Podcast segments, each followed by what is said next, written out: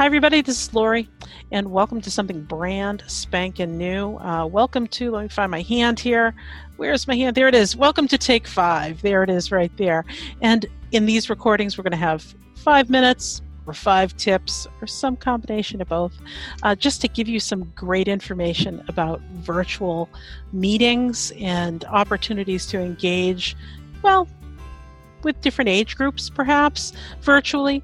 With me, I have uh, one of my best colleagues. I'm not going to try to point because I don't know what side of the screen she's on. Uh, Heather DeProfio. Heather is a Girl Scout leader of multiple troops in Lowell. And uh, she's also, I'm very proud to say, a co leader of uh, a troop that I'm part of as well, Senior Ambassador Troop. So, Heather, welcome. Thanks so much for coming in and sharing answers to questions that everybody's been asking since we've been kind of doing this troop meeting thing at home. Uh, today, what we're going to talk about, what I'm going to quiz Heather on, is uh, tips for running virtual meetings, specifically, you know, for daisies and brownies, those younger kiddos.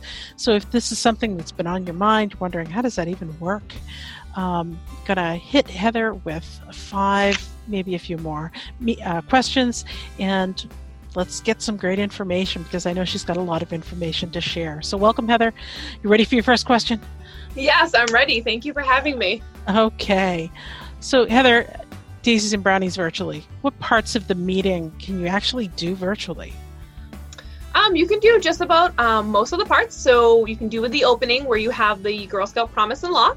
You can also, I still recommend doing a troop agenda to let them know what to expect at the meeting and what's going to be happening.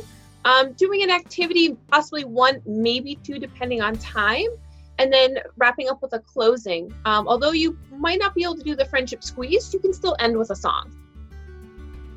So most of the parts, I you know, you're not doing snack, so that's not taking up a lot of that time, right? Uh, and you don't really have to worry so much about cleanup anymore. So that, that's really great. That that's maybe a plus, right? Uh, no glitter everywhere, at least not in your house. Um, what kinds of activities work best with daisies and brownies online? Um, that's a great question, actually. So something that has them engaged and involved. You want them to be able to participate with you, but also keep in mind uh, the meeting should only be about 30, 45 minutes, absolute max for time. So that attention span's still pretty short, right? Yeah. Okay. Uh, just as an aside, what kinds of activities have you done virtually with little ones? I've done where they've uh, made the Girl Scout sign. They've traced their hand and cut it out and made the actual Girl Scout sign. We've read stories together. We've gone through and worked on the first aid, uh, Daisy safety pin, um, using stuffed animals, uh, and done some show and tells, which absolutely is usually number one they love that stuff. They love being able to do stuff, see their friends, um, and come out with a product on the other end. I'm sure moms, dads, parents, guardian, whoever is at home with them really loves that part. Uh, so I imagine if you're going to do an activity, though, they need to know ahead of time maybe what materials they need.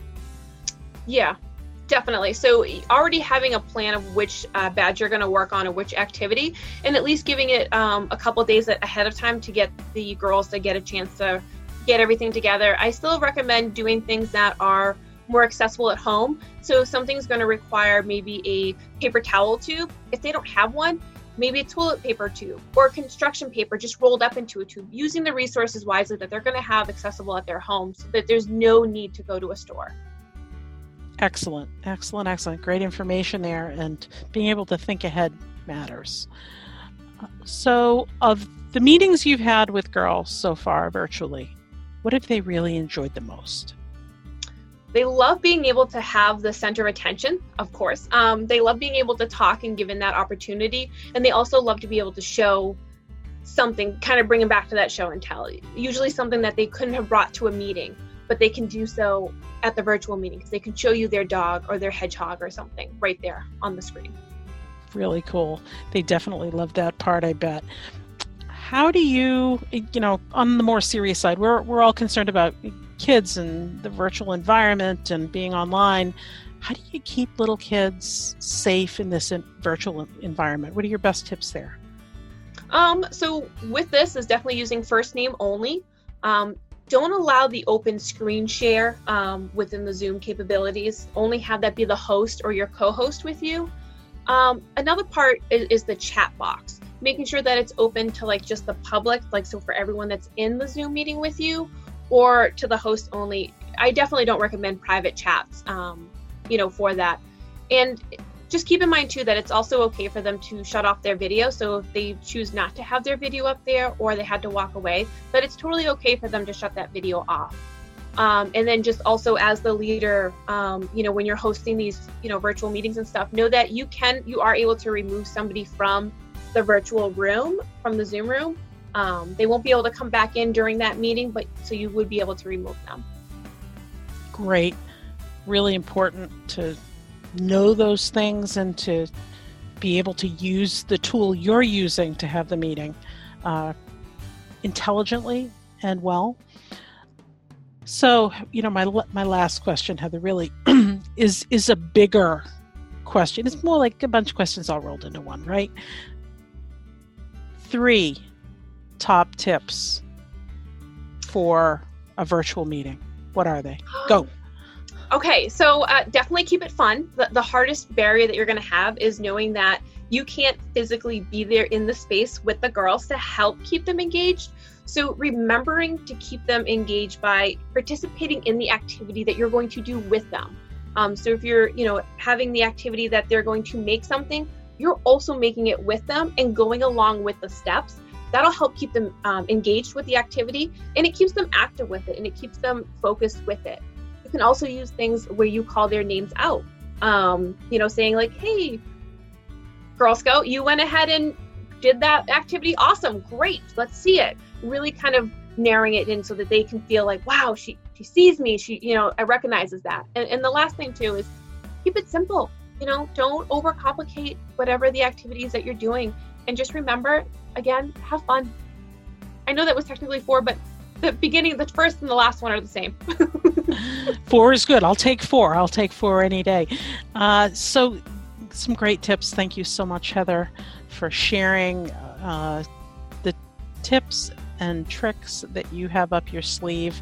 Uh, if anybody out there hasn't attended or had their scout attend the virtual meetups that Heather's been doing, uh, I highly recommend them. She's got kids coming literally at this point, Heather, right? From around the world. Yeah.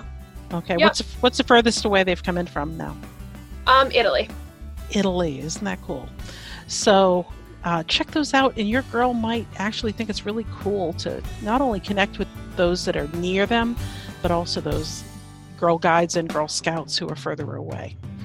So, everybody, welcome to Take Five and we'll catch you next time. Heather, have a great rest of your day, and thanks a bunch. Hey, keep it green. Thanks.